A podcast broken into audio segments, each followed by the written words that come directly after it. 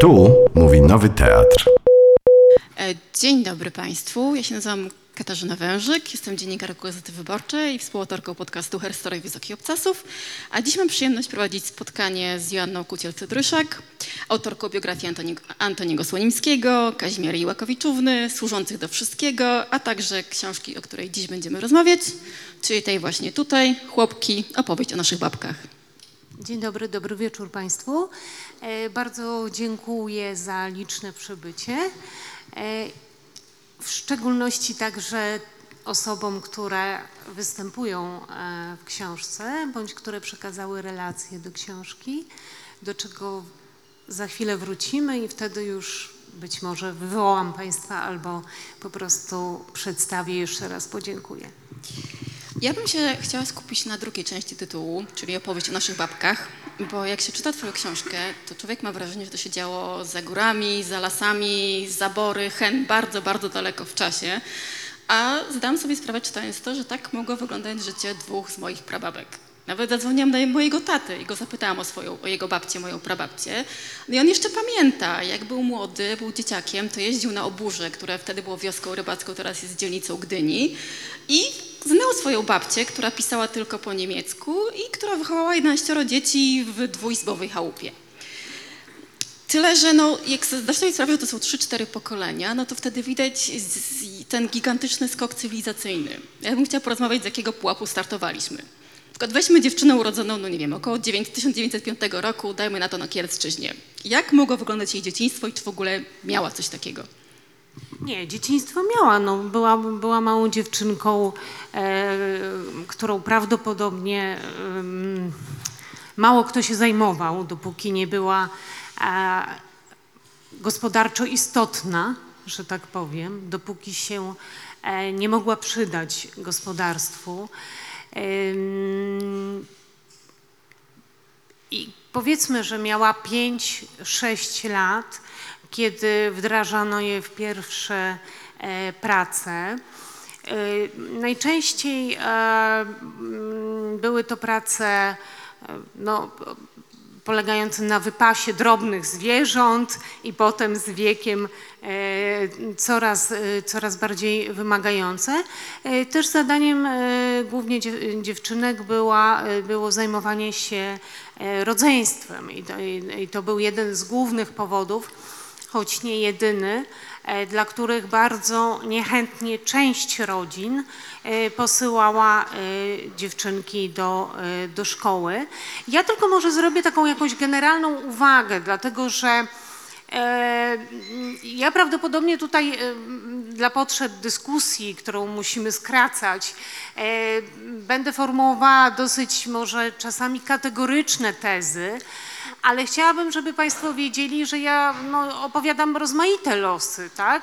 Więc jeżeli ja opisuję jedną dziewczynkę z Kielecczyzny, to nie znaczy, że każda nasza babka tak żyła i to przecież chyba wszyscy wiemy, ale jednak wolę się tak asekurować, bo jeżeli Państwo mieli babcię, która mówiła, że rodzina się nią zajmowała, że nie musiała ciężko pracować, to tak, to też było możliwe, tak?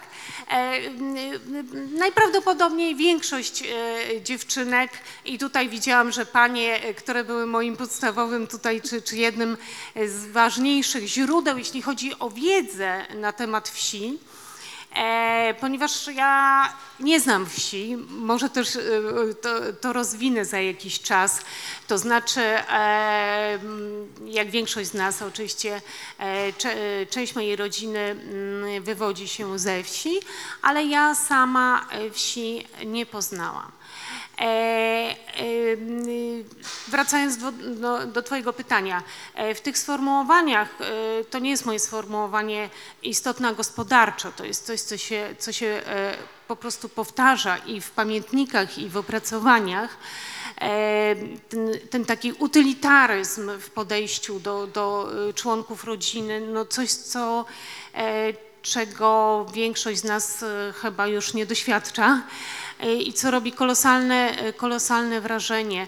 To, że bardzo szybko dzieci się dowiadują, czy dorastające dziewczynki że są darmozjadami na przykład, prawda, że są nieprzydatne, że muszą potwierdzać tą swoją przydatność w gospodarstwie domowym, że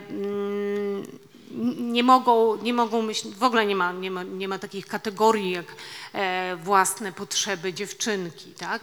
Znaczy, ja mam wrażenie, może właśnie tak po raz pierwszy użyję takiej kategorycznej tezy, że większość tych dziewcząt jest w takiej sytuacji, że ich los nie należy do nich samych, tak? To znaczy, że one bardzo szybko się dowiadują, jak mniej więcej ten ich los będzie przebiegał. Ja tam sporo miejsca poświęcam takiej perspektywie nauczycieli, którzy oceniają te dzieci. No właśnie, jakie miała szanse, że szła do szkoły w ogóle, że ją posłali rodzice do szkoły? Wiemy, że w Polsce międzywojennej dane są niepełne.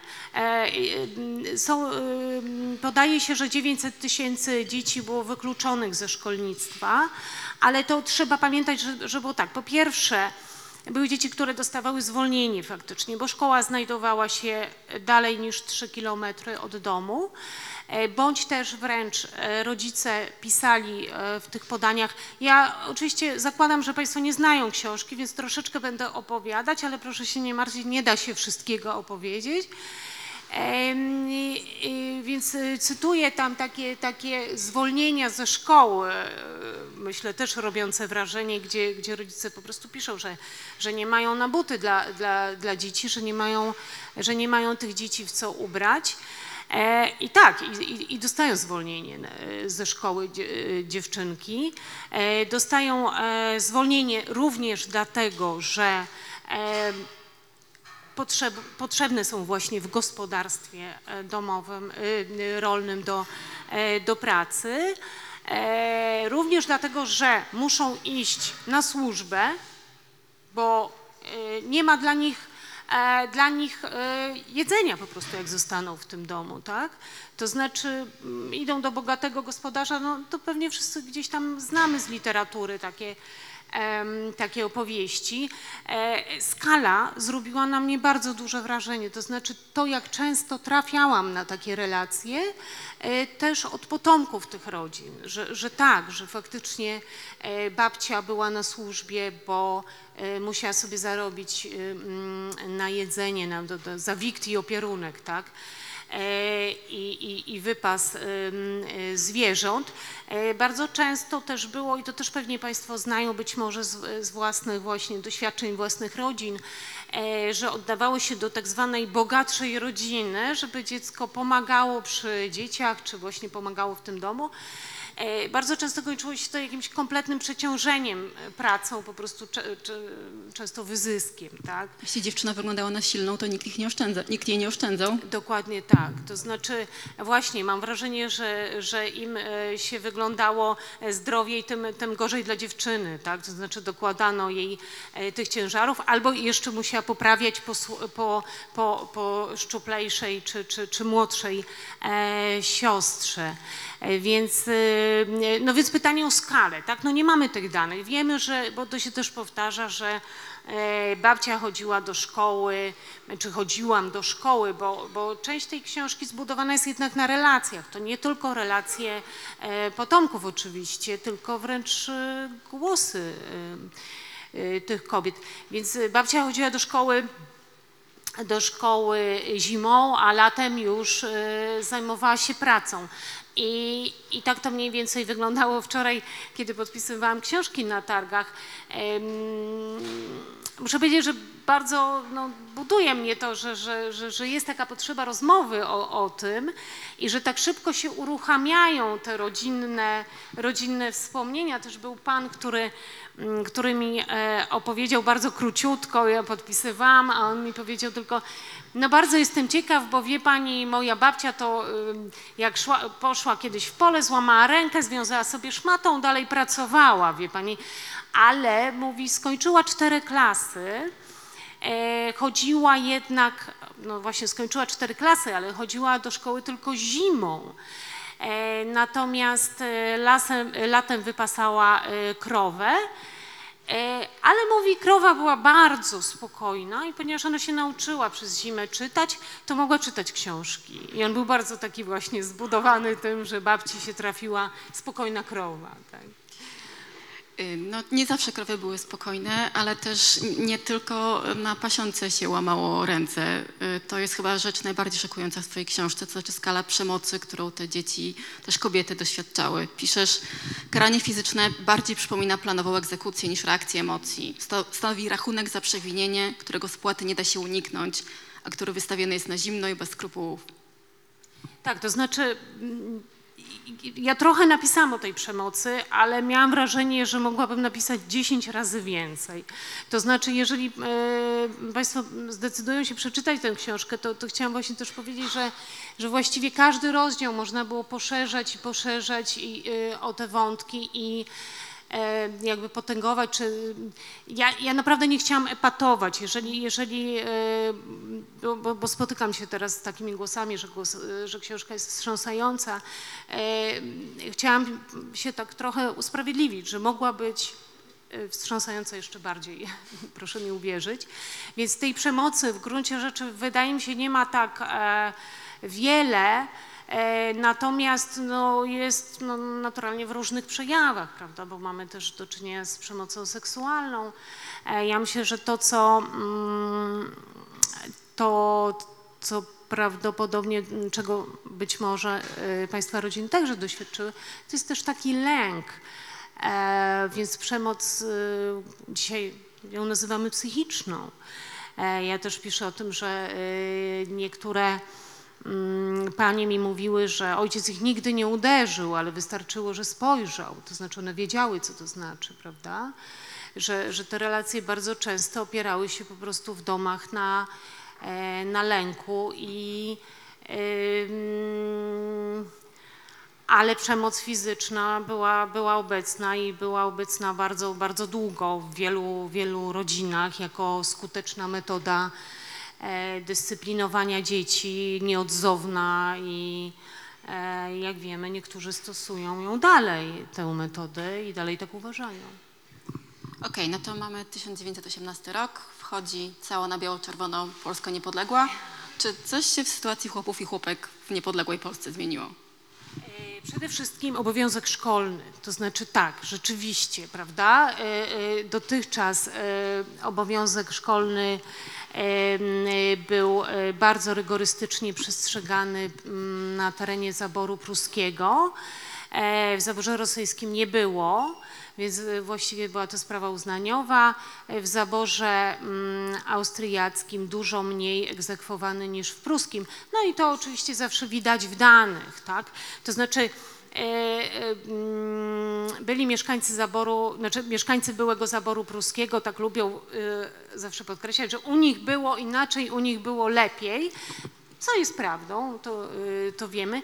Jednakowoż w 21 roku 17% w poznańskim było analfabetów, tak? To znaczy ten problem oczywiście istniał w całym kraju. No i powiedziałam, szkoła, ale już znamy ten wątek, że nie dla wszystkich. Jak się Państwo domyślają albo wiedzą, dziewczynki oczywiście były na ogół w trudniejszej sytuacji, to znaczy jeżeli rodzice musieli wybrać, to pierwszeństwo najczęściej, znowu nie zawsze, miał oczywiście syn. Bardzo dużo też zachowało się takich relacji i ja znowu ich tak nie skaluję i nie... Bo tu też mamy do czynienia, to był jakiś rodzaj mojej trudności, że te losy, one są do siebie bardzo podobne, prawda? I właściwie jak opisze się historię kilku kobiet, to bardzo wiele innych może się w tych losach odnaleźć. Gdzieś zboczyłam. Tak, jesteśmy, to może będzie, zadam konkretne pytanie o to, te same pytania, które w połowie lat 30. zadał ankieter chłopskim rodzinom. Co ówcześni chłopi jedzą? Co jedzą? Wielki temat, wielki rozdział i Na talerzach chłopskich oczywiście widać rozwarstwienie, no, co innego je rodzina Kmiecia, bogatego chłopa, a co innego je chłop bez ziemi, co innego je robotnik folwarczny, chociaż to tam nie będę teraz wchodzić w detale, niekoniecznie jest klasyfikowany jako chłop, no ale powiedzmy mieszkaniec wsi, no i co innego chłop średnio rolny, mało rolny. Ja w każdym razie chciałam powiedzieć, że tutaj jest z nami pani Róża Somla, którą Państwo odnajdą w książce w wielu rozdziałach, która między innymi, od niej dowiedziałam się o takiej potrawie, która się nazywa fusier. Nie wiem, czy Państwo znają. No nie, w restauracjach chłopskie jadło go nie ma. Nie ma. Więc fusier znany też jako paciórka albo przecieraki. Nie wiem, czy to Państwo je... Tak, widzę, że część osób zna. Ja natomiast nie znałam tej potrawy. Okazuje się, że ona, jak wiele innych zup pokrzywowych i tego typu dań, które po prostu kojarzyły się starszym generacjom jak najgorzej, teraz wracają oczywiście do łask, tak? Okazują się zresztą, część z nich okazuje się bardzo zdrowa, chociaż niekoniecznie odżywcza, tak jest właśnie z fusierem, który jakby dał mi, który pozwolił mi tak skonstruować rozdział i nadać mu nazwę, tak? Fusier, paciórka, przecieraki, to jest właśnie rozdział o tym. Oczywiście nie wiem, czy Państwo sobie zdają sprawę, że w 1979 roku, ponieważ większość z nas ma zakodowane, że za PRL-u, za komuny nie jedliśmy mięsa, oczywiście mięso na kartki, straszna rzecz, głodowaliśmy albo prawie głodowaliśmy, w zależności od tego, od przekazów rodzinnych, takie są wyobrażenia, tak? No więc ja to gdzieś nawet mam tutaj w notatkach, w 1938 roku wszyscy Polacy jedli średnio 28 kg mięsa na osobę. W 1979 73 kg. To tak, żebyśmy znali. A teraz tak, jeżeli mówimy o tych 20 kilku kilogramach, to oczywiście nie dotyczy to wsi, tylko Polski w ogóle. Więc na wsi, ja tam pokazuję na przykładach różnych rodzin, to naturalnie bardzo często jest po prostu kilogram w ciągu roku, tak? Ponieważ mięso pojawia się na stołach w czasie świąt. Oczywiście, kiedy chłop jest chory albo kiedy kura jest chora? Tak, chociaż to dotyczy rzeczywiście najuboższych rodzin, prawda? A Kmieć już ma dużo lepiej i być może je nawet dwa razy Kmieć, czyli najbogatszy chłop, dwa razy w tygodniu to mięso. Zasadniczo pokarmem naszych bohaterek i rodzin są ziemniaki. Polska je najwięcej ziemniaków i te ziemniaki w bardzo różnych formach. Fusier mianowicie, ponieważ nie wszyscy wiedzą, może zdradzę, jest potrawą. Pani Różo, Pani Róża jest tu. Czy fusier to jest ziemniaki ubite z tłuszczem? Coś strasznego, Pani Różo. Gotowało się garów ziemniaków z małą ilością wody i jak ziemniaki się rozgotowały i tak pływały w tej wodzie, stryj dodawał jakiejś takiej mąki, pewnie zdrowej, bo takiej nie białej, tylko takiej pośredniej, może żytniej. Uznawanej za najgorszą wtedy, prawda? No tak, ale to pewnie była żytnia mąka i wtedy mężczyzna musiał. To jedyna rzecz, gdzie mężczyzna za kobietę coś robił w kuchni. On ugniatał te kartofle, tak ugniatał z tą mąką i z takimi skwarkami z tłuszczu, z łoju, takimi podłymi skwarkami. Tłuszczu jak było więcej, to był on lepszy. I ugniatał i to wyszedł taki kit po prostu, no, taki, którego przełknąć nie można było. I to było świąteczne jedzenie ze zsiadłym mlekiem. No to może pięknie dla mieszczuchów brzmi, ale tak, ale to nie było takie piękne to jedzenie. Nie było alternatywy. No ja to jestem już jeszcze taki żyjący relikt przeszłości. To troszeczkę lepiej się u mnie jadło. To, o czym opowiadam, to było w Polsce Ludowej. Tak, no ale fusier ma korzenie, korzenie przedwojenne, fusier, paciórka, przecieraki pod taką nazwą. Natomiast moja babcia, której zawdzięczam tę wielką książkę, która urodziła się w 1872 roku, to opowiadała, że na przednówku, jak już nic nie było do jedzenia i jak był nieurodzaj, nie było ziemniaków, nie było mąki, robiło się mąkę z perzu, z żołędzi, z jakichś tam suchych traw i to się mieszało z wodą i się jakieś tam placki piekło i to była namiastka jakiegoś chleba. Także to wszystko w statystykach to jeszcze piękniej wygląda niż w rzeczywistości.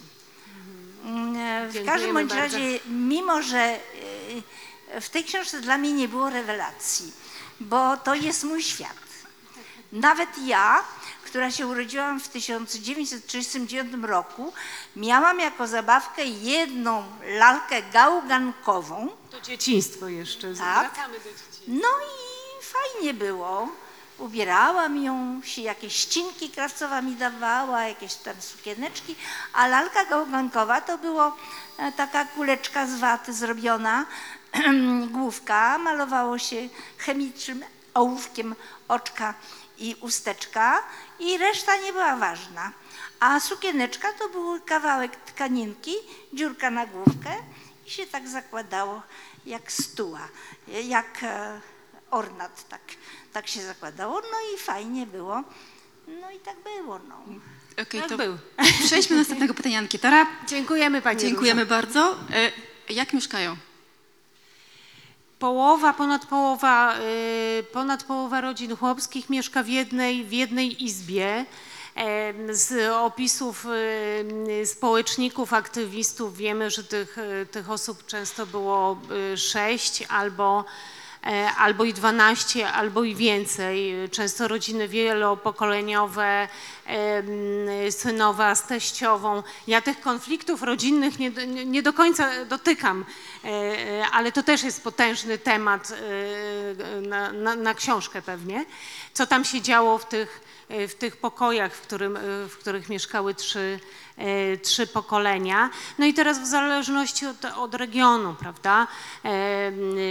Czy była podłoga, czy nie było, czy było klepisko. To też jest tak, że jak spotyka się właśnie osoby z starszej generacji szczególnie, czy w ogóle w tych wspomnieniach, to bardzo często jedną z pierwszych rzeczy, jakie ludzie mówią o swoich rodzinach, to my nie byliśmy tacy biedni, mieliśmy podłogi w domach. Na przykład, albo też jest taką wskazówką właśnie, że na przykład dziadek miał rower, od razu umiemy gdzieś tam na tej drabinie, prawda, usytuować taką rodzinę. Natomiast bardzo wiele z nich po prostu nie miało podłóg. Ja też tam piszę o babci pewnego lekarza, ginekologa z Leszna, która była robotnicą folwarczną i to była taka babcia, która mieszkała całe życie w takim mieszkaniu bez podłóg. Podłoga była ceglana po prostu. To były surowe cegły, które czyściło się piaskiem. W związku z tym babcia pana profesora miała całe ręce guskowate. No tak, no po prostu chorowała i żyła tam do lat 50. zresztą w takich warunkach. Oczywiście nikt nie był wtedy bardzo tym zdziwiony. Wiemy, jak wyglądała służba zdrowia. Nikt tego nie leczył, reumatyzmu babci, która mieszkała w takich warunkach.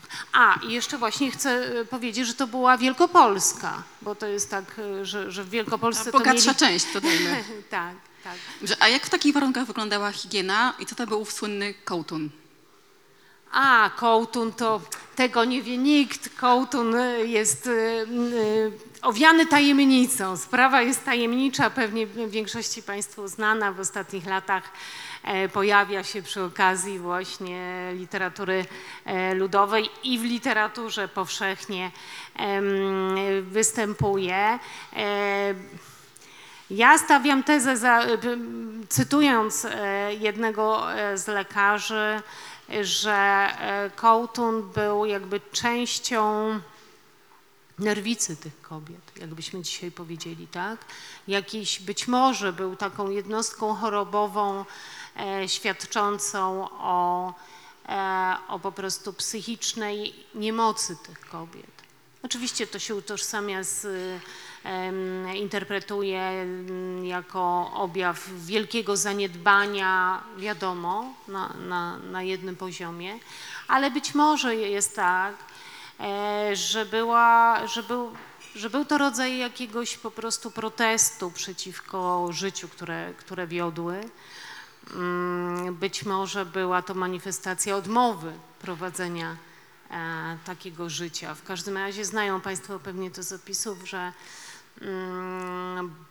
kołtun budził lęk i niechęć do tego, żeby ktokolwiek ów kołtun dotykał, więc tam były różne teorie, co się może stać. Jedną z nich było ryzyko utraty wzroku, prawda? I z tegoż powodu nie można było tego kołtuna się pozbywać, a zwłaszcza nie mogła tego robić osoba niepowołana, więc czasami ktoś się ogłaszał powołany. Ja tam opisuję taką historię pewnej dziedziczki, której udało się przekonać, że ona właśnie ma takie moce, że jak zetnie kołtun, to nikt nie oślepnie, i rzeczywiście podobno na Podlasiu się do dzisiaj ją wspomina, że tam przyjeżdżały po prostu dziesiątkami osoby z kołtunem i godziły się na to, żeby go obciąć. To oczywiście tak brzmi, ale jeżeli właśnie pomyślimy sobie, ja stale miałam to wrażenie, od czego Kasia zaczęła, że to jest właśnie o mojej babci, bo to jest mniej więcej pokolenie mojej babci, no to cały czas musiałam się z tego otrząsać po prostu i uświadamiać sobie, jak rzeczywiście było to niedawno. Było tak niedawno, że niedawno rozmawiałam z panią, która teraz... Jasne.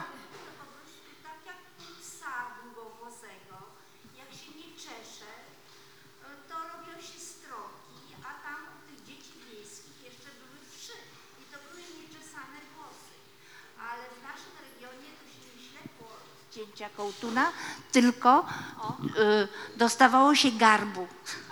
Garbu się dostawało. Także matki nie. I to ja pamiętam kołtun z PRL-u, to były lata 40. XX wieku. To nie były zamierzchłe czasy. A naturalnie to, o czym ja też piszę, i tam się ten motyw pojawia, który przecież nie jest jakimś motywem przeze mnie, znaczy nie jest to jakaś sprawa przeze mnie szczególnie odkryta, tylko po prostu to opisując Chłopki z dwudziestolecia międzywojennego, nie mogłam nie napisać o butach. Cała ta książka właściwie wzięła się z tego, że po służących kobiety opowiadały mi z wielkimi emocjami i też jakby tak właśnie trochę próbując bardzo szybko zdefiniować los swoich rodzin, bo wie pani, moja babcia nie miała butów, moja babcia nie nosiła butów. Ja rozumiałam, że to było coś bardzo trudnego, coś bardzo wstydliwego, coś, co one wciąż jakby trawią, te wnuczki tych kobiet. Ale chcę powiedzieć coś innego i tutaj przywołać następną panią, która udzieliła mi szalenie cennych informacji, które trafiły do książki, pani Elżbieta Łęczycka-Orzyłowska, która uczyła jeszcze w latach 60. na wsi w szkole, jest bohaterką dokumentu Dzień dobry, dzieci, w której to szkole dzieci wciąż nie miały butów, prawda? I podobny typ problemów był, że dzieci nie były puszczane do szkół, bo musiały pracować w polu. Tak, i pasionka wciąż była aktualna. To, żebyśmy właśnie mieli tego świadomość, że to niekoniecznie mówimy o latach 20., mówimy o latach 60. Tak, ja słyszałam, że w latach... Przyszły w chusteczkach na głowach białych, takie jasne, białe, one kretonowe się wtedy nazywały, a wszystkie były boso. I jeszcze był problem, bo babcia kazała nogi umyć i boso iść do szkoły. Ale nogi trzeba było umyć. Tak, zmytymi nogami szło się do szkoły, a w szkole był pyłochłon, nie wiem czy państwo pewnie nie kojarzą.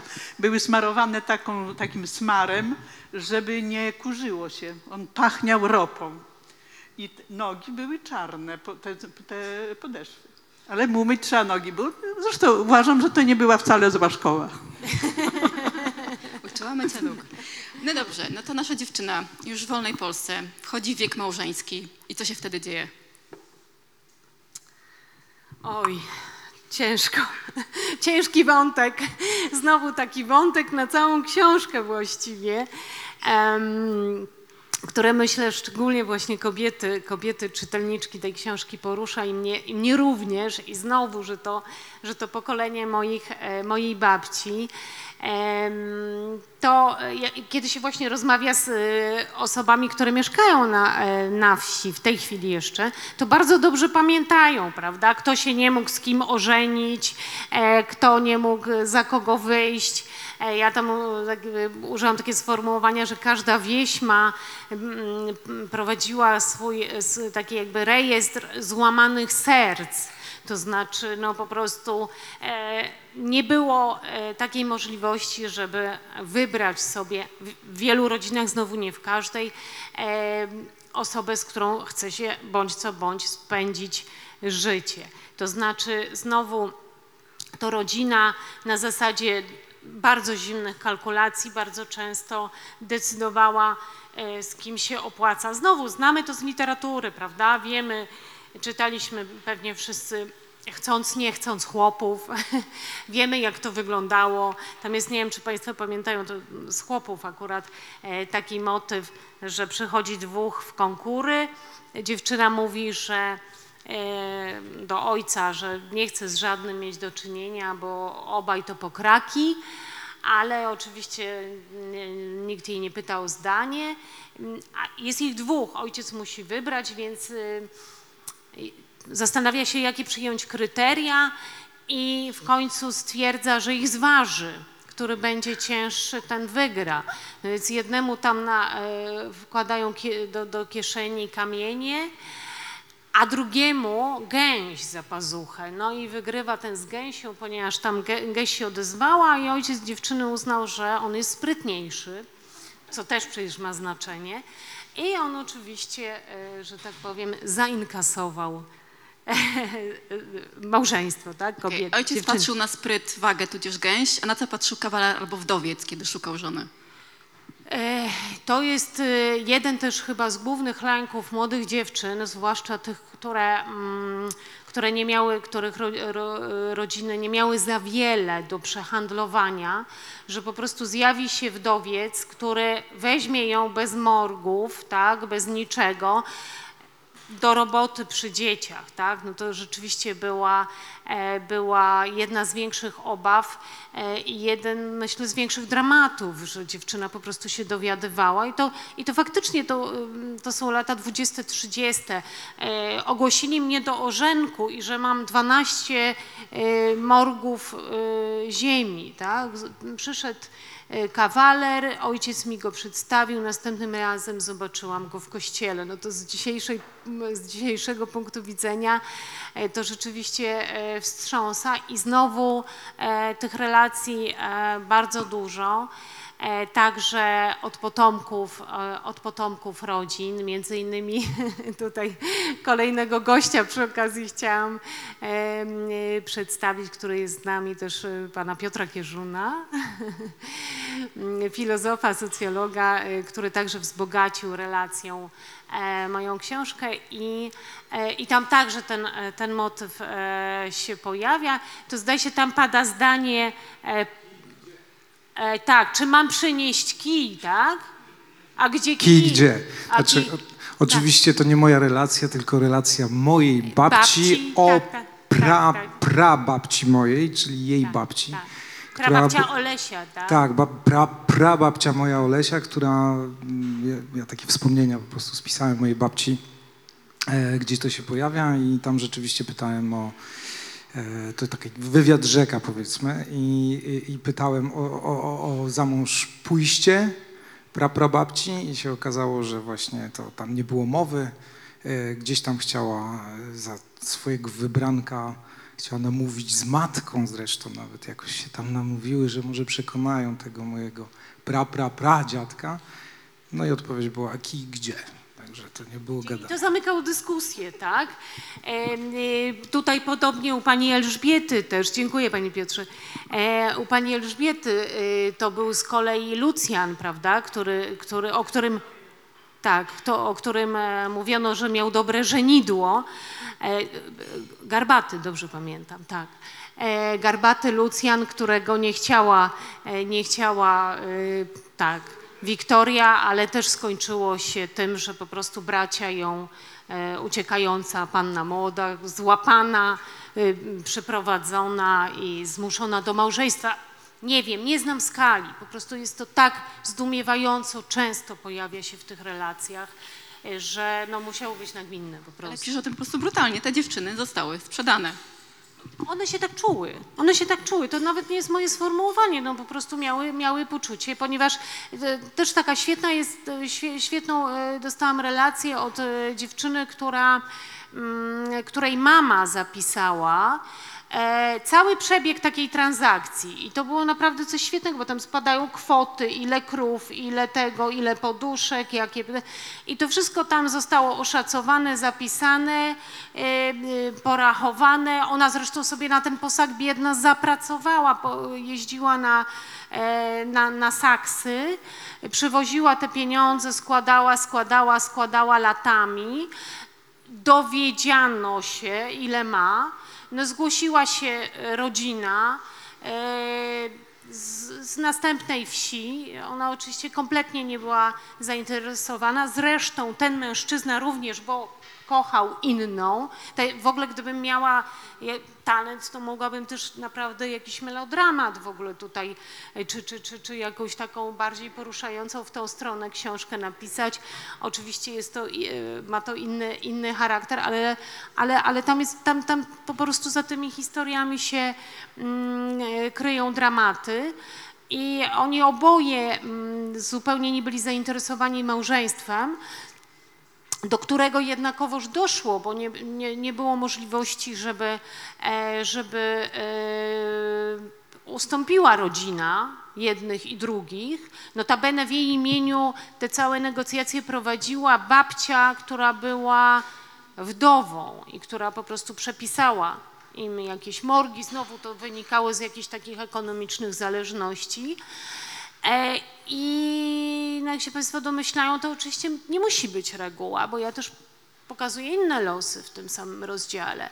Natomiast tutaj skończyło się to no, absolutną rodziną, jakbyśmy dzisiaj powiedzieli, toksyczną, tak? To znaczy i przemocą, i nieszczęściem, i córka tej pani właśnie w ten sposób wydanej za mąż powiedziała coś takiego, napisała w tym swoim pamiętniku, który ja dostałam: moja mamusia po tym, co przeszła, powinna być nominowana na świętą, tak? Takie sformułowanie. No właśnie, czy tego Kościół nie oczekiwał od chłopek? Męczeństwa, auroli, która zresztą jest na okładce. A, tak to widzisz, no dobrze. No chyba nie muszę tutaj jakoś tego szczególnie komentować, bo tak, robiły i powinny być męczennicami. Wiele z nich nimi się stawało, co nie znaczy, że się nie skarżyły. To jest też jeden z takich, wydaje mi się, mitów, że te kobiety były takie pokorne i pogodzone. To znowu nie ma jednego losu, prawda? Jest, cytuję tam pana, który mi powiedział tak ładnie o swojej babci, że była taką cichą, pokorną służką. I powiedział też, że nigdy w życiu z nią nie rozmawiał. Nigdy. Po prostu nie przypomina sobie, żeby była jakakolwiek rozmowa. Babcia komunikowała się, co też myślę bardzo dużo ludzi, bardzo dużo z nas to zna, komunikowała się przygotowując jedzenie, wypiekając ciasto, troszcząc się jakby w inny sposób. Tam akurat piekła mu chleb zawsze świeży, bo on lubił świeży chleb i on tak czuł tą opiekę właśnie w tym, że ona tak zawsze dbała o to, żeby on miał ten chleb. I on mówi, że on w ten sposób czuł tę jej miłość, więc mówił o tym bez żalu, ale bardzo też, nie bardzo, ale często spotykałam się oczywiście też z takimi opowieściami, że te babcie były niedostępne, nieprzeniknione, właściwie nigdy nie zostały poznane i nikt nie wiedział, co siedzi w ich głowach, w ich sercach. Teraz, kiedy książka się pojawiła, też dostaję takie informacje i to czasami jest bardzo poruszające, bo dziewczyny piszą, że właściwie bardzo surowo oceniały na przykład swoją babcię i teraz się zastanawiają, co tam się kryło za jej chłodem, niedostępnością. A jakie było na wsi podejście do seksualności? Przed ślubem nigdy, przenigdy, bo nikt cię nie będzie szanował, czy panny młode z brzuchem to była norma? Nie, no to jeden oczywiście z większych dramatów, to znaczy ja oczywiście mam małą wiedzę o życiu seksualnym kobiet na wsi w Polsce międzywojennej, bo nie był to jakiś temat, wydaje mi się, szczególnie badany i tyle, co znamy z relacji. Wiemy, że oczekiwano od nich, że będą cnotliwe, że oczywiście do ślubu nie będą podejmować współżycia i wiemy, czego od nich oczekiwano. Czy tak było? Nie wiem, czy tak było. Myślę, że wiele z nich starało się oczywiście żyć według tych zasad. Natomiast też są takie relacje, które tam przytaczam, o kobietach, które zabawiały się z muzykantami, tak, w szczególności, ale też nie wiem rzeczywiście, czy to, jak to było powszechne. To dotyczyło głównie folwarków, tak zwanych dziewek folwarcznych, które miały nieszczególnie dobrą reputację. Czy zasłużoną? Nie wiem. Ale co do nieślubnych ciąż, no to przecież wiemy, że to było najgorsze, co dziewczynie mogło się przydarzyć. Ja sporo miejsca poświęcam temu w poprzedniej książce o służących, bo to był największy dramat służącej w mieście, która zaszła w ciążę i chciała urodzić dziecko, no bo traciła automatycznie pracę. Oczywiście powrót z brzuchem był jedną z najgorszych możliwych do wyobrażenia sobie spraw, tak?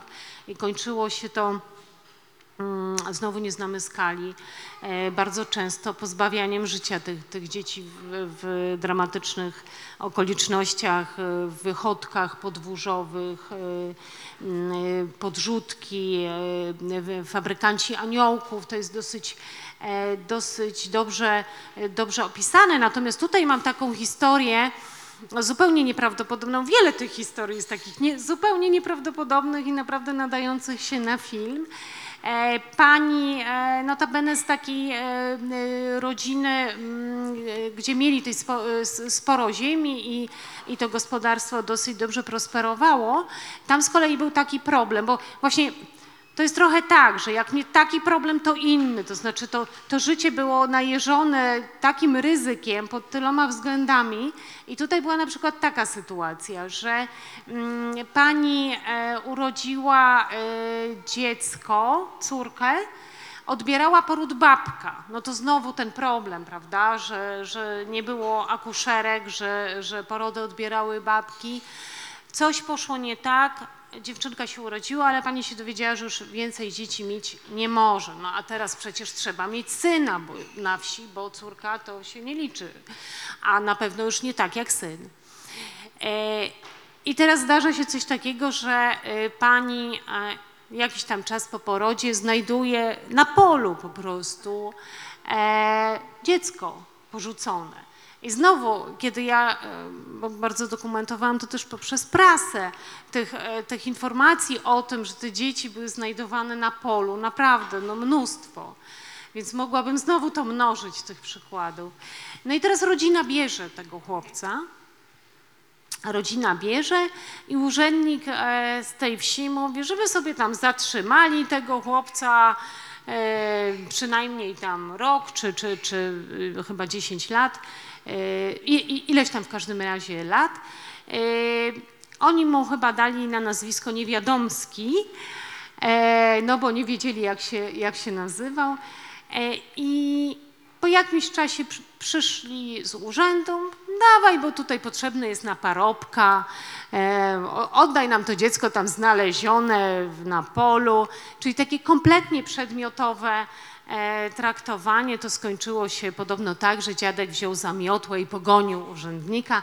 Ten pan został usynowiony, żył zresztą bardzo długo i stanowił część rodziny. To taki pozytywny wydźwięk. Jak już jesteśmy przy pozytywnych wydźwiękach, no, pisze, że z faty to był wyrok, że te dziewczyny były sprzedawane, że jak się buntowały, no to ojciec brał kija i przestawały się buntować. A czy były jakieś... Albo szukał kija, tak. Czy były jakieś drogi ucieczki dla tych dziewcząt z tej doli żony nieznajomego faceta właśnie. I charówki do końca życia? Tak, to znaczy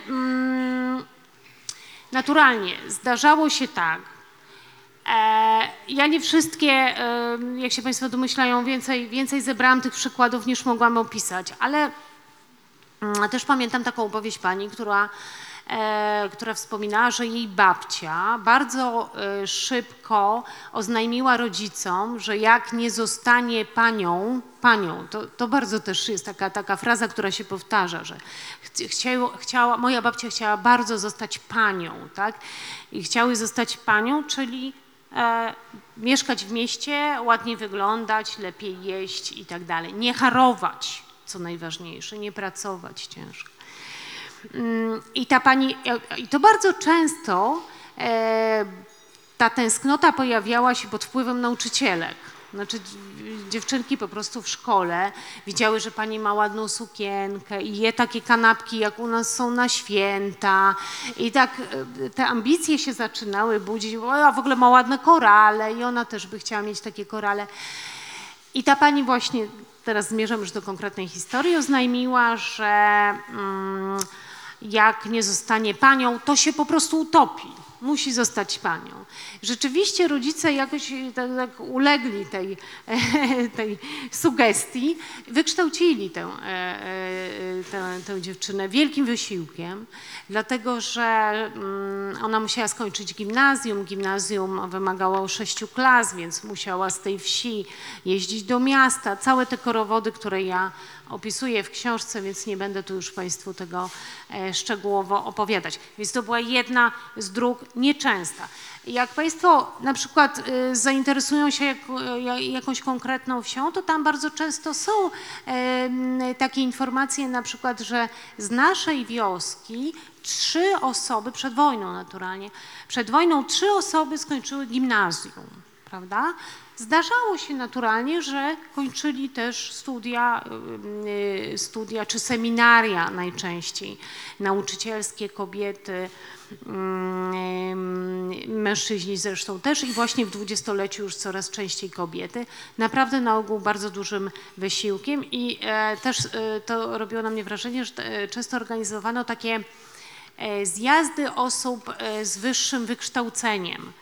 I te osoby, które się wykształciły, robiły takie właśnie obchody, tak, celebrowano takie święto, cała wieś się schodziła, że to oto nasi zostali panami, prawda? I to było takie bardzo duże wydarzenie. Problemem też przedwojennej wsi było to, że właśnie jak już ktoś się wykształcił, to nie chciał mieć z tą wsią bardzo często nic wspólnego, więc ona się też bardzo słabo z tegoż tytułu... No i chyba jeszcze saksy, nie? ...modernizowała.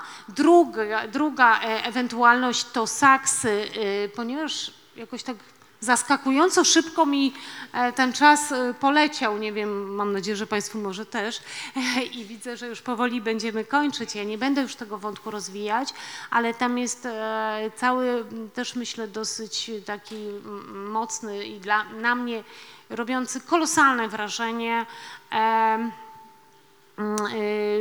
dotyczący wyjazdów do Francji, bardzo konkretnie, dlatego że zachowały się listy polskich dojarek, które pisały do swojej opiekunki we Francji, w okolicy miasta Tours, 250 km na wschód od Paryża. Wstrząsające listy, powiem tylko w ramach ciekawostki, bo dostałam te listy od tłumaczki, która to tłumaczka. Te listy są pisane, to też trochę nam powie o tym, jaką wiedzę dziewczyny w tych szkołach, do których chodziły zimą, zdobywały, czy umiejętności pisania. W każdym razie listy są dramatyczne, bo one dotyczą głównie prośby o pomoc, ale ja chcę powiedzieć co innego, że one ukazały się w książce we Francji w kilku edycjach. Ona była kilkakrotnie ta książka wznawiana. U nas nikt nie chciał wydać tej książki. Proszę sobie wyobrazić, tak? Listy polskich chłopek. I teraz mamy taką sytuację, że ona się pojawiła po francusku, czyli przetłumaczony ten półpolski, powiedziałabym, na francuski. I kilka edycji. U nas nie było zainteresowania. To bardzo wiele mówi, prawda? Czym się interesujemy albo interesowaliśmy. Wierzę, że to się zmienia i widzę, że to się zmienia. A listy są w ogóle nieprawdopodobne.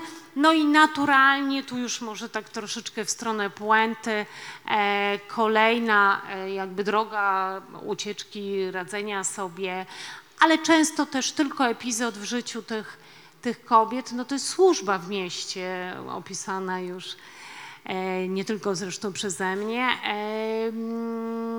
ale właśnie w poprzedniej książce opisuję to detalicznie, a ta książka jest jakby trochę taką, może nawet w jakimś sensie retrospekcją, to znaczy co było zanim trafiły do tego miasta na służbę. To się bardzo różnie kończyło, kończyło się też czasami dobrze, a czasami kończyło się powrotem na wieś, a czasami kończyło się właśnie niechcianą ciążą, dramatem tych dziewczyn, wielkim strachem i wstydem. A często bywało tak, piszę o tym sporo w poprzedniej książce, że te dzieci wychowywane były na wsiach przez rodziny tych dziewcząt a one po prostu już tylko pracowały na te dzieci, prawda, których wychować nie mogły, a zajmowały się dziećmi obcych rodzin w domach miejskich. No to kolejny dramatyczny rozdział. Zanim oddam Państwu mikrofon, jeszcze chciałam zadać jedno pytanie, bo ja Twoją książkę recenzowałam w magazynie Książki. To był taki dość długi tekst, poszedł na stronie głównej Wyborczej i miał bardzo dużo komentarzy. To nie były takie komentarze jak zwykle autor jest idiotą, tylko ludzie w tych komentarzach opisywali historię swoich babek i prababek. Albo żeby udowodnić, że masz rację, albo... No, to niczym. To nie jest główny czynnik, tak? Zgadza się ze mną nie jest idiotą, nie zgadza się, jest idiotą. To jest ten mechanizm. W każdym razie no, ludzie zdali sobie trud, żeby opisać historię swoich babek. Jakby, że była w tym jakaś głębsza potrzeba. Jak myślisz, skąd się ta potrzeba bierze? Bo jeszcze do niedawna przecież pochodzenie ze wsi to było coś, co się głęboko ukrywało. Tak, ja myślę, że ona się bierze z milczenia naszych babek. Ona się po prostu bierze z milczenia naszych rodzin i też z tego, że mamy trochę już wszyscy dosyć po prostu historii, opowiadania bajek nam o naszych rodzinach, z którymi się po prostu nie możemy zidentyfikować, tak? I jesteśmy już następnym pokoleniem, jest nam łatwiej, po prostu jest nam łatwiej, tak? Powiedzieć, że nie wiem, że moja babcia była biedna, tak? Myślę, że tym pierwszym pokoleniem po prostu było trudno o tym mówić. Ja trochę dotykam tego w książce. Nie było melodii w latach 90., tak? No nie było melodii.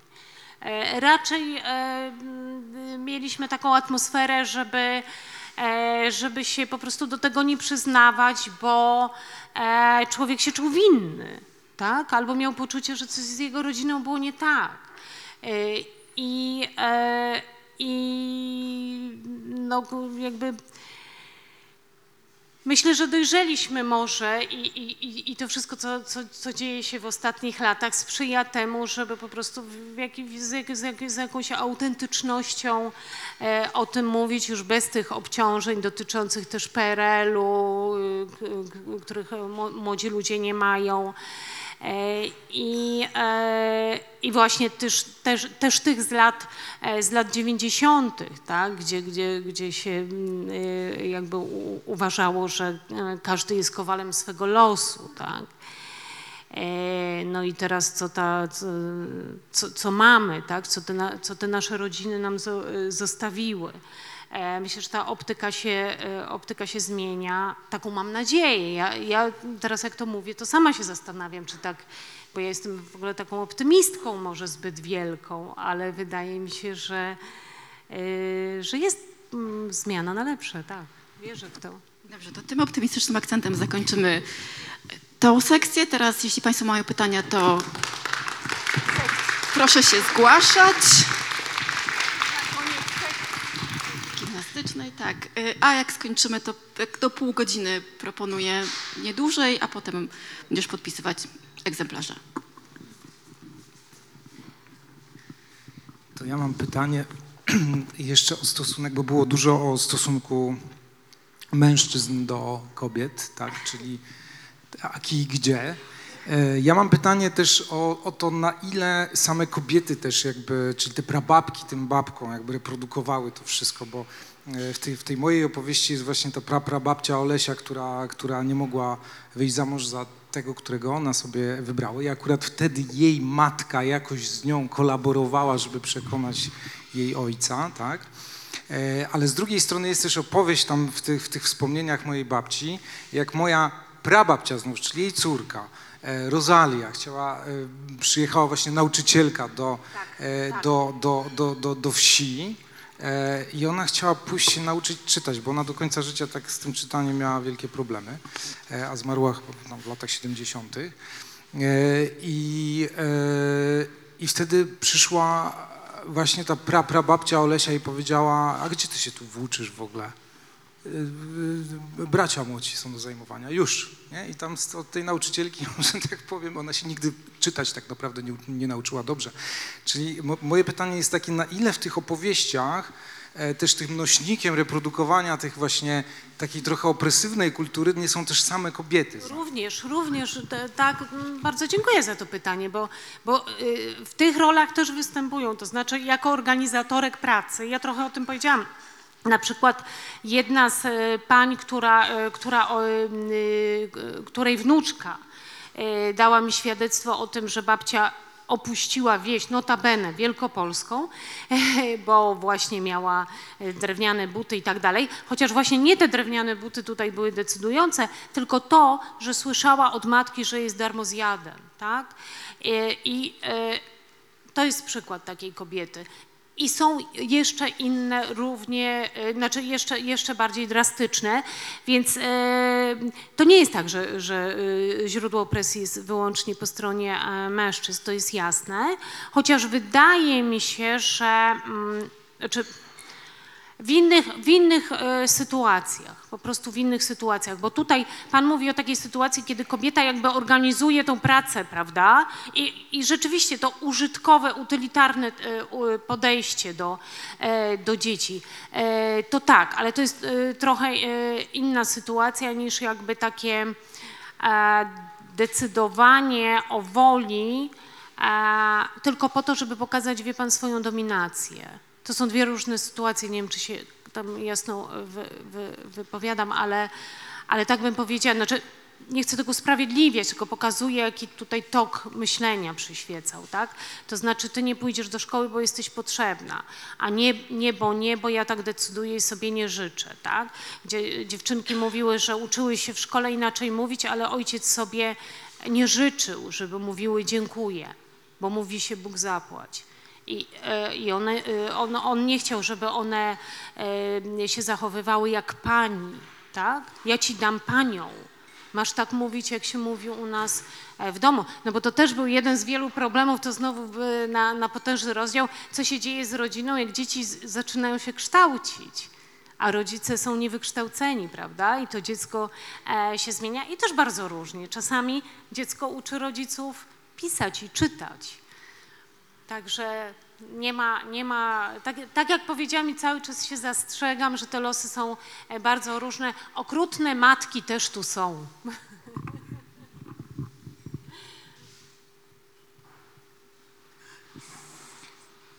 Pochodzę z Podlasia.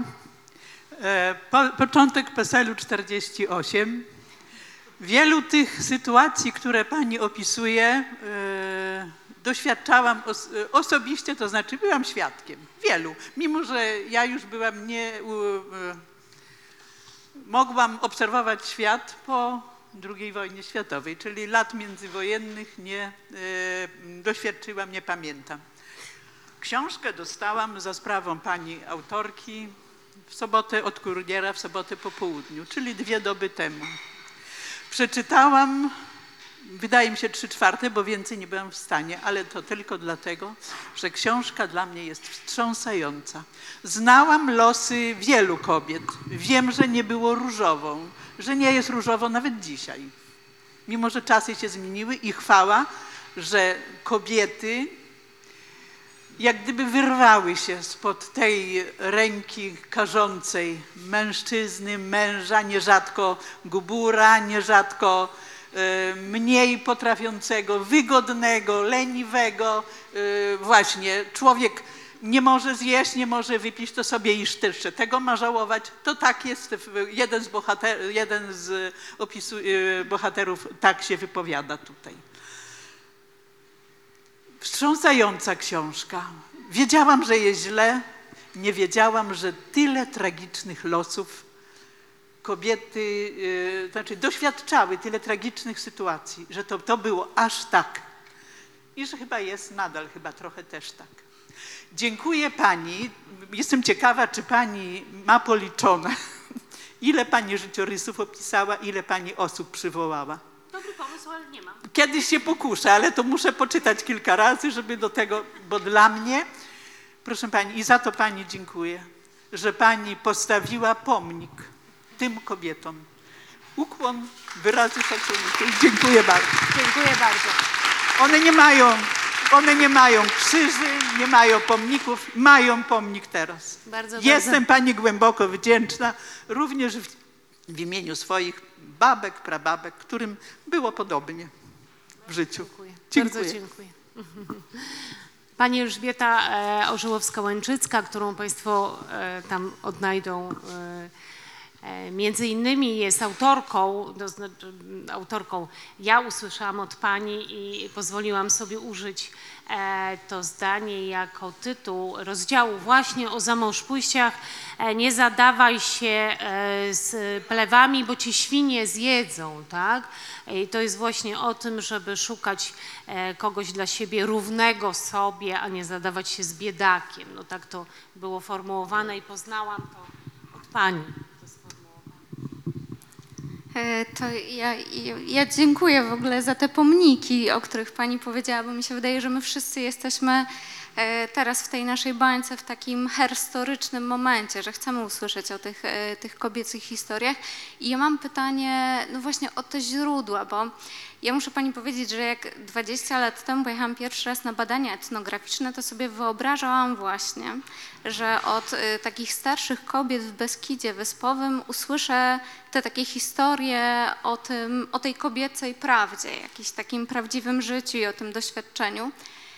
I to było, i jeszcze mieliśmy taki temat wtedy na studiach, że mieliśmy je pytać o w ogóle seksualność i relacje i tam pokrewieństwo, tak.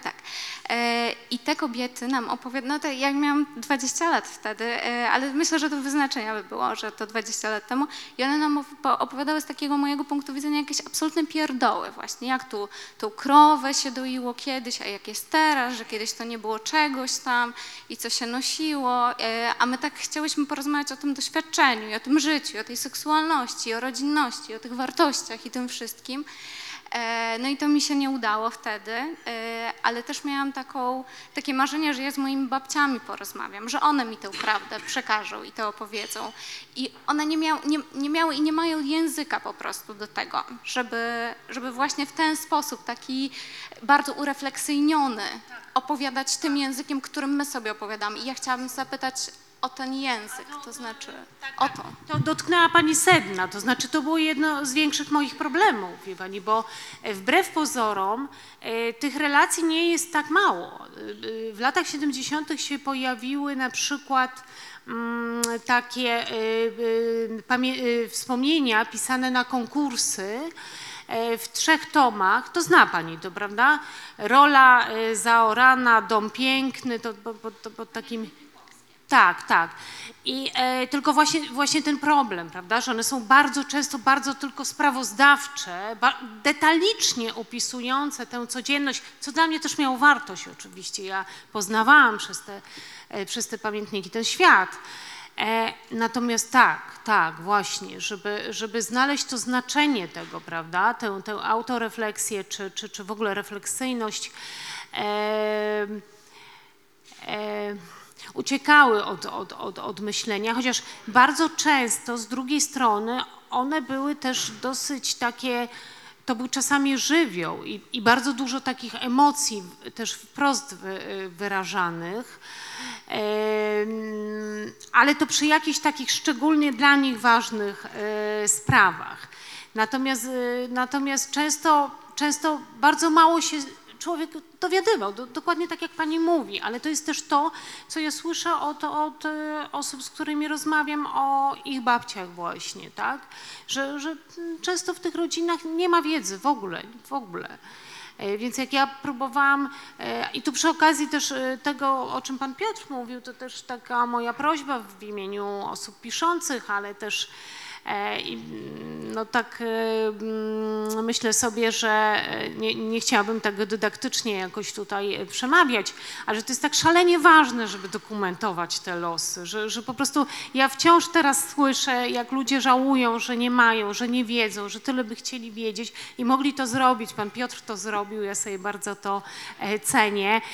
Pani Róża Somla, która wypowiadała się, napisała wspaniałą książkę poświęconą swojej rodzinie, historia rodu Somlów. I tu znajdą Państwo w książce taką informację, że kiedy promowała tę książkę, to jeden pan powiedział, że chłopi nie mieli rodów. Tytuł jest niewłaściwy, bo rodowód może mieć król, szlachcic, ziemianin, ale nie chłop. W tym czasie ukazała się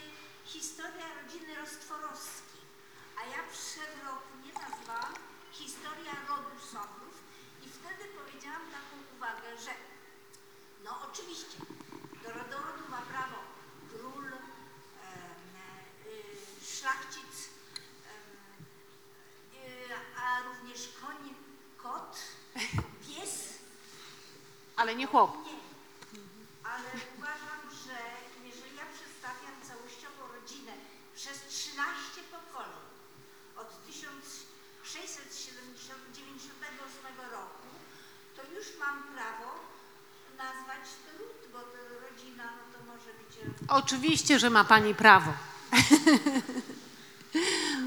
Dziękujemy bardzo. Dzięki właśnie temu, że chłopi byli traktowani jako przedmiotowo, zachowały się inwentarze w Bibliotece Czartoryskich, inwentarze corocznie czartoryscy spisywali i tam wśród inwentarza żywego były rodziny chłopskie. W tym pani Róży właśnie.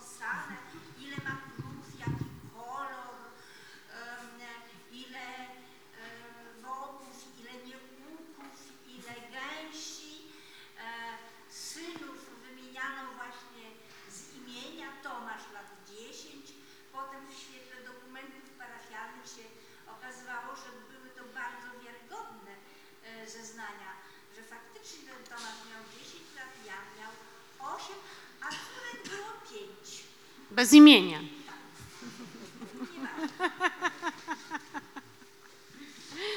No ale też tych los chłopców, synów chłopców pańszczyźnianych też nie był wesoły. Dlatego, nie był. Że pańszczyzna to był kontrakt na lat 20, na całe życie z panem. On za 18 hektarów jakiegoś uboru musiał doprowadzić do porządku, musiał odrabiać 4 dni sprzężajne, czyli przyjść z 2 wołami i jakąś sochą do pana, i 4 dni kobiece. I kto miał uprawiać jego własne pole? I tu był właśnie problem, jak on miał dzieci, to miał ręce. Otóż to, no to właśnie o tym mówimy. I potem, kiedy ojciec był stary i już nie mógł uprawiać ziemi, to pan decydował o tym, czy tej rodzinie dalej ziemię zostawi, czy nie, i żenił z jakąś dziewczyną jednego z synów, niekoniecznie to był najstarszy.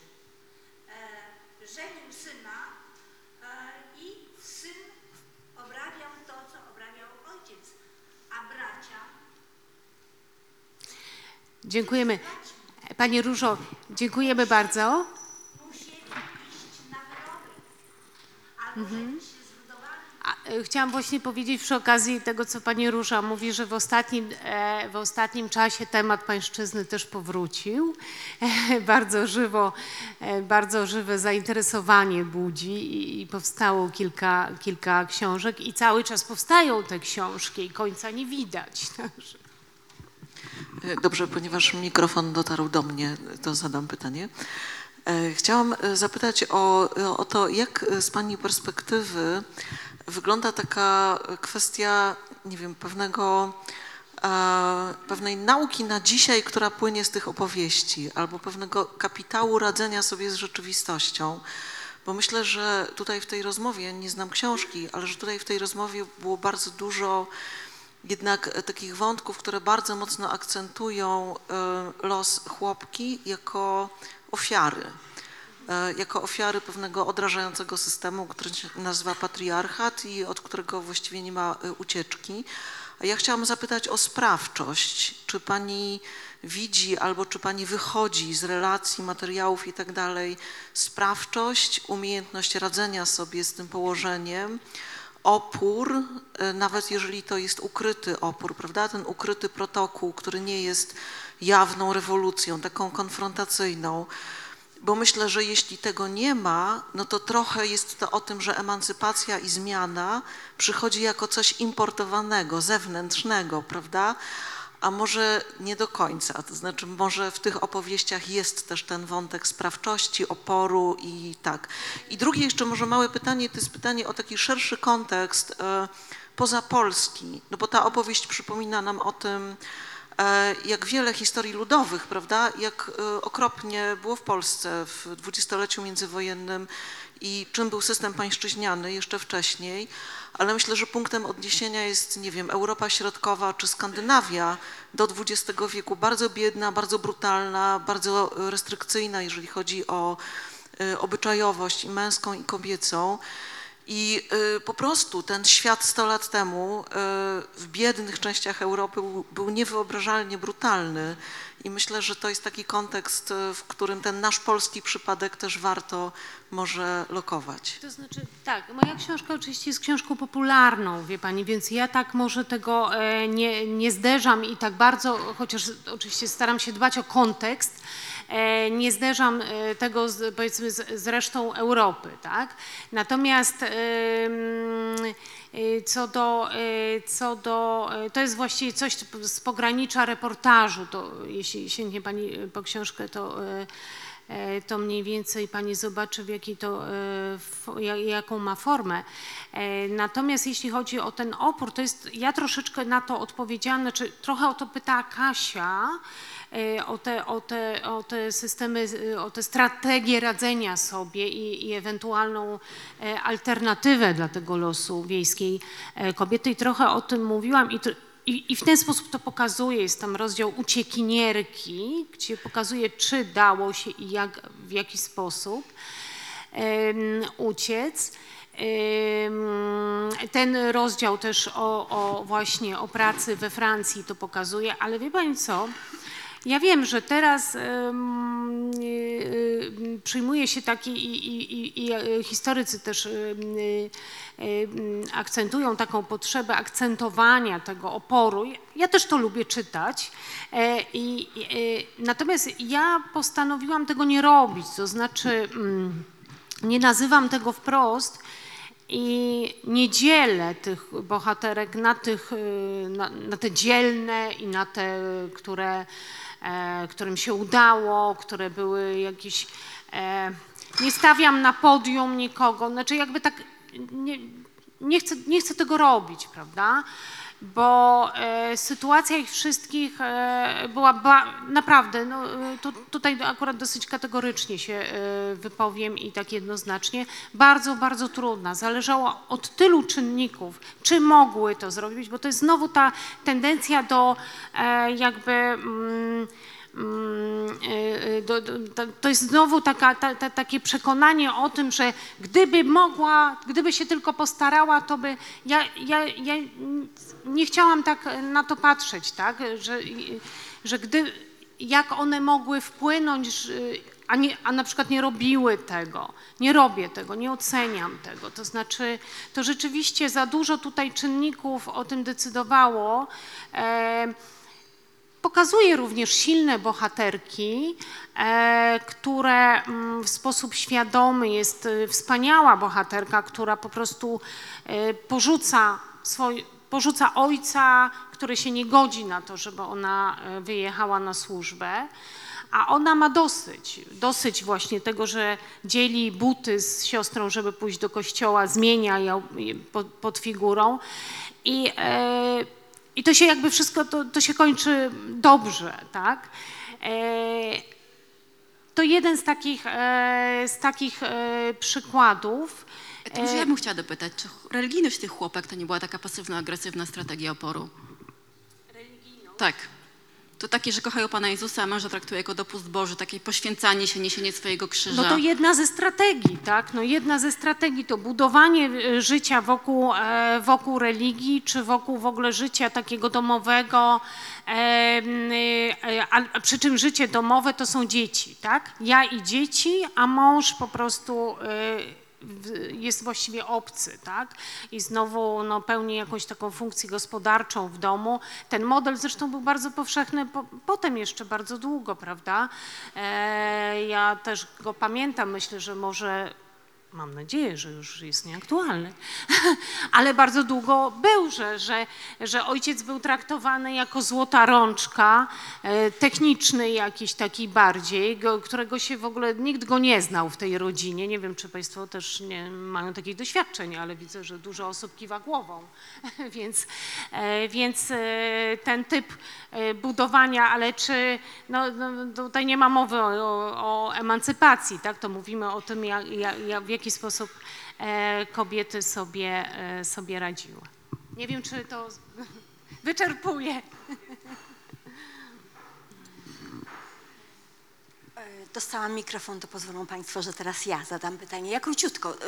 Ja bym chciała zapytać, czy jednak zdarzyła się jakaś optymistyczna relacja wśród wielu? No właśnie przed sekundką powiedziałam, ale jak się skupię, to zaraz sobie przypomnę. Nie, ale mogę doprecyzować. Chodzi mi o to, czy ja wiem, że brakowało tym kobietom języka, tej autorefleksyjności i tak dalej, ale czy wyczuła Pani w jakiejś opowieści, że ta dziewczyna czuła się jednak jakoś kochana w tym domu, że jednak ten ojciec, ta matka, że były choć jakieś najmniejsze przejawy szacunku, miłości, doceniania tego dziecka.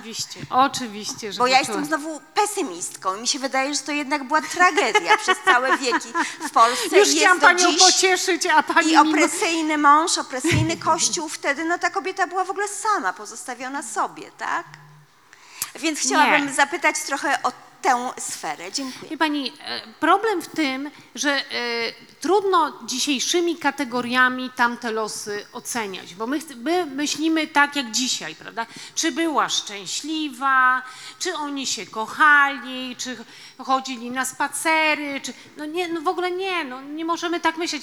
Ja się bardzo szybko z tego wyleczyłam, bo ja w ogóle tak na początku to właśnie tak chciałam zapytać, jak się dziewczynki bawiły na przykład w dzieciństwie. Przepraszam, nie powinnam się do tego przyznawać, ale miałam takie fantazje, jak zaczynałam tę książkę, tak? Ja się oczywiście bardzo szybko z tego wyleczyłam, bo zanim zaczęłam rozmawiać, to już się trochę naczytałam i już pewne pytania sobie usunęłam z tego mojego konspektu, a potem... Ale też dalej miałam coś takiego, żeby tam rozmawiałam z paniami i tak na koniec, jednak żeby takie jakieś podsumowanie, czy one takie, czy coś było takiego właśnie, czy jednak jakieś coś w rodzaju szczęścia, ale tak nie wiedziałam jak to formułować, bo już wiedziałam, że nie mogę się pytać, czy była pani szczęśliwa, bo rozmawiam z panią półtorej godziny o tym, że była tragedia.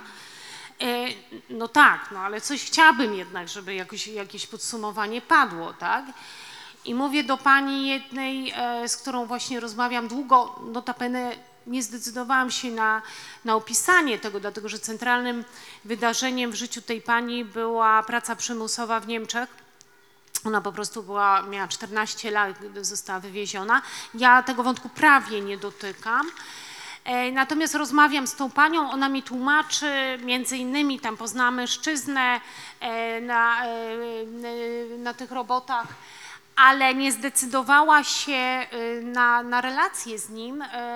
Wiedzą Państwo dlaczego? Dlatego, że się wstydziła, bo nie umiała pisać, a on był po szkole. Ten wstyd, bo to jest znowu potężny temat. Wstyd po prostu. Ale potem rozmawiamy o tym już o późniejszych czasach, po wojnie. Ona tu pod Wrocław przyjechała, mieszka, o wnuczce, o tym, o tamtym. I ja cały czas jak to skończyć jakimś takim podsumowaniem, że coś może jednak nie było tak źle, prawda? Właśnie też miałam takie jak pani pragnienie. Więc pytam się,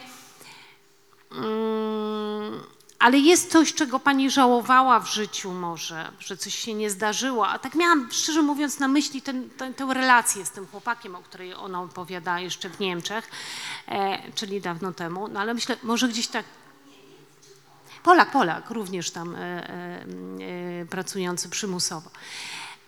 I myślę, czy jest coś, czego pani żałowała, do czego pani wraca? I ona tak bardzo długo się tak zamyśliła i ja myślę, to już się wycofam rakiem, bo już nie ma tego co ciągnąć. Mówię, nie zastanawiała się pani nigdy nad tym? A ona mówi tak, wie pani co, nie ma się co nad tym życiem zastanawiać, bo ono było do niczego. I ja z tym wyszło. I widzi pani. Oczywiście nie chciałabym Państwa z tym zostawiać, bo tak jak mówię, książka ma 500 stron. Chciałam tylko powiedzieć, że kiedy będą Państwo myśleć, że chyba ta autorka jednak trochę przesadza, że jeżeli taka refleksja się zrodzi, to chciałam bardzo, bardzo serdecznie polecić pamiętniki lekarzy, które się ukazały w 1938 roku. Jeśli można je znaleźć w WikiMedii Commons. Tak? Są tak, część tych lekarzy, którzy umarli na tyle wcześnie, że już są. Aha. Zofia Karasiówna, petarda. Między innymi. I jak Państwo przeczytają te dzienniki, a czyta się to wspaniale, to jest doskonale napisane, piękną polszczyzną w ogóle, wspaniała w ogóle lektura, miejscami dowcipna, ale też oczywiście przerażająca głównie. I Państwo wtedy przeczytają te dzienniki i powiedzą, ta książka to jest w ogóle jakiś lajcik przy tych pamiętnikach. To tak trochę się usprawiedliwiam może. Ja bym chciała spytać, czy o trwałość tych relacji, tej charówki, przemocy, wykorzystywania, bo tak jak słucham naszej rozmowy dzisiaj, tej relacji, nie czytałam jeszcze książki, to trochę tak jakbym słuchała o XIX wieku. Dotknęliśmy tego, że że państwo polskie w dwudziestoleciu dodało do tego edukację, ale nie odniosłam wrażenia, że cokolwiek więcej. Możliwość edukacji, z której nie zawsze korzystano. Natomiast bardzo jestem ciekawa, co zmienił PRL. To znaczy, czy te kobiety wspominają PRL jako jakąś cezurę i uwolnienie od grozy tego życia? To ja bym jeszcze dopytała, bo w tych pamiętnikach lekarzy, zwłaszcza tych mieszkających na wsi, jest... Karasiówna to jest taka zmęczona siłaczka. Ona po prostu ma dość. Ona się obija o ścianę takiej wiejskiej ciemnoty, tego braku zaufania, które jest zrozumiałe, bo jak pan przychodził do chłopa, to wiadomo, że chłop na to nie patrzył z zaufaniem, ale tego, że oni są w tych swoich budzących dzisiaj grozę sposobach życia, leczenia, wiary, po prostu tak zafiksowani, że to się nie da zmienić. Ich zdaniem to się nie da zmienić. A tu nagle właśnie przychodzi na radzieckich czołgach PRL i w ciągu dekady to zmienia. No to jak? Czy rzeczywiście zmienia, bo jest wiele rzeczy, które przecież trudno zmienić, tak jak przedmiotowe traktowanie kobiety, prawda? Decydowanie za nią, odmawianie jej sprawczości. Jak to się stało? Co się stało? Mamy tyle tych płaszczyzn, że nie umówimy tego teraz, tak? To wiemy, że awans społeczny to było ogromne wydarzenie w życiu ludzi wywodzących się ze wsi, które zmieniło Polskę, prawda? Ta wielka zmiana społeczna nastąpiła w PRL-u, to jest prawda, tak? To wiemy, ale czy za tym poszła zmiana mentalności, to już panie może, które tutaj znają i żyją w tym, potrafią powiedzieć, ale wiemy przecież, że nie, prawda? A w każdym razie to się cały czas dzieje.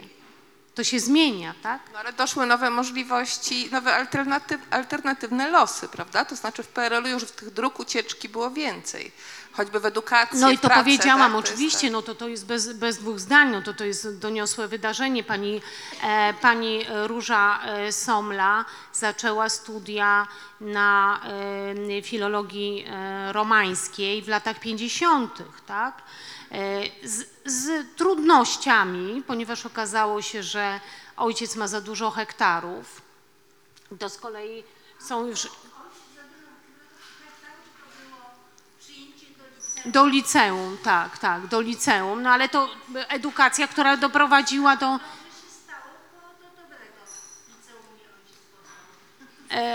I ostatecznie skończyła filologię romańską, w ogóle kompletnie niewyobrażalne w poprzednich pokoleniach. To jest w ogóle na osobny temat, ja wiem, że takie... to trzeba sobie powiedzieć. Tak.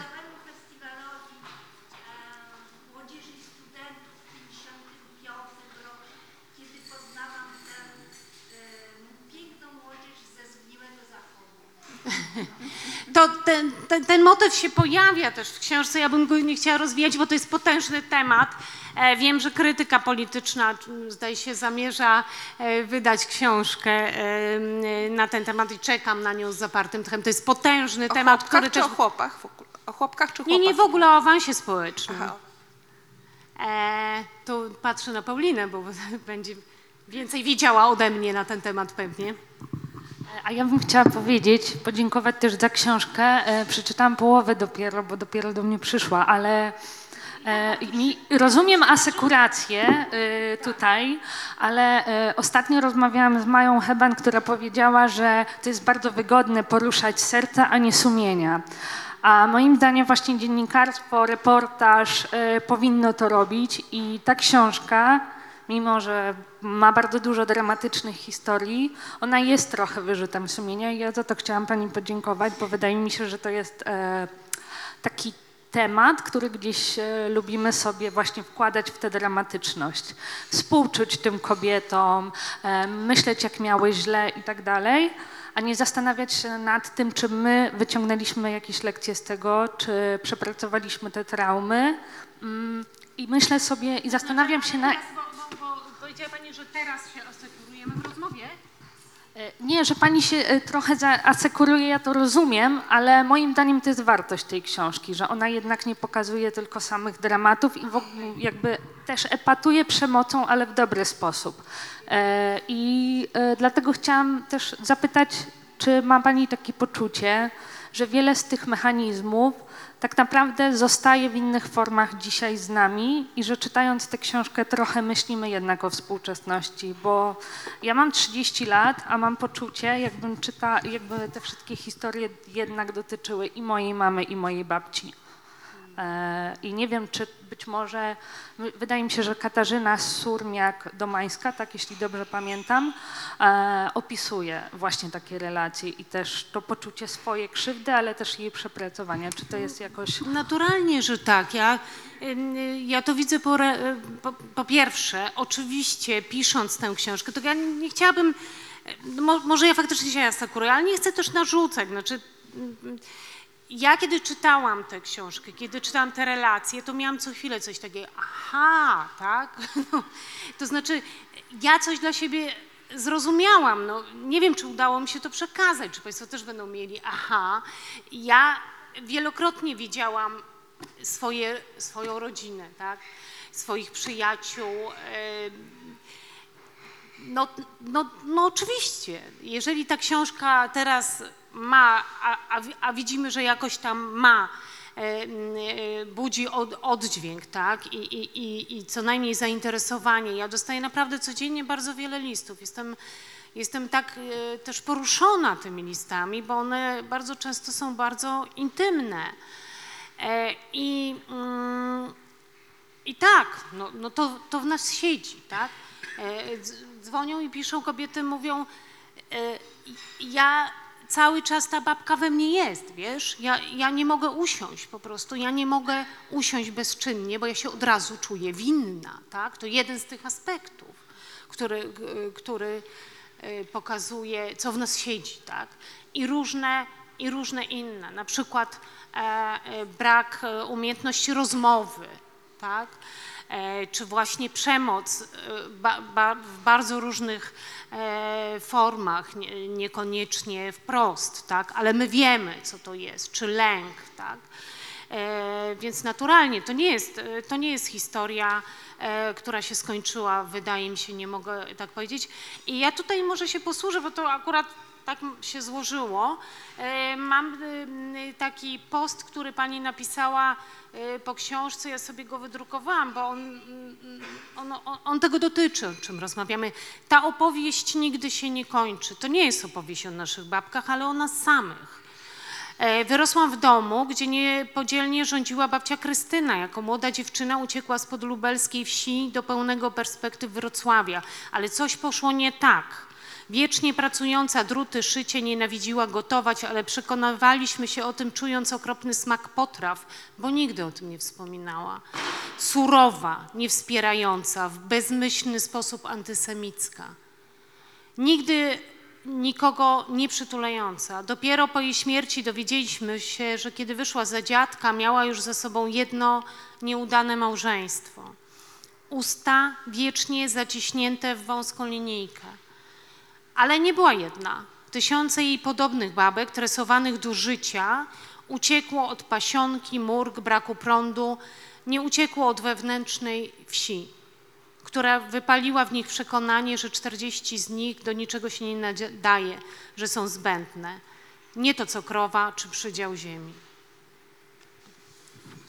Dziękuję bardzo. Na tym chyba zakończymy i tak siedzimy strasznie długo, godzinę 40 minut. Dziękuję Państwu bardzo. Dziękuję bardzo. Przepraszam, że tak smutno na koniec.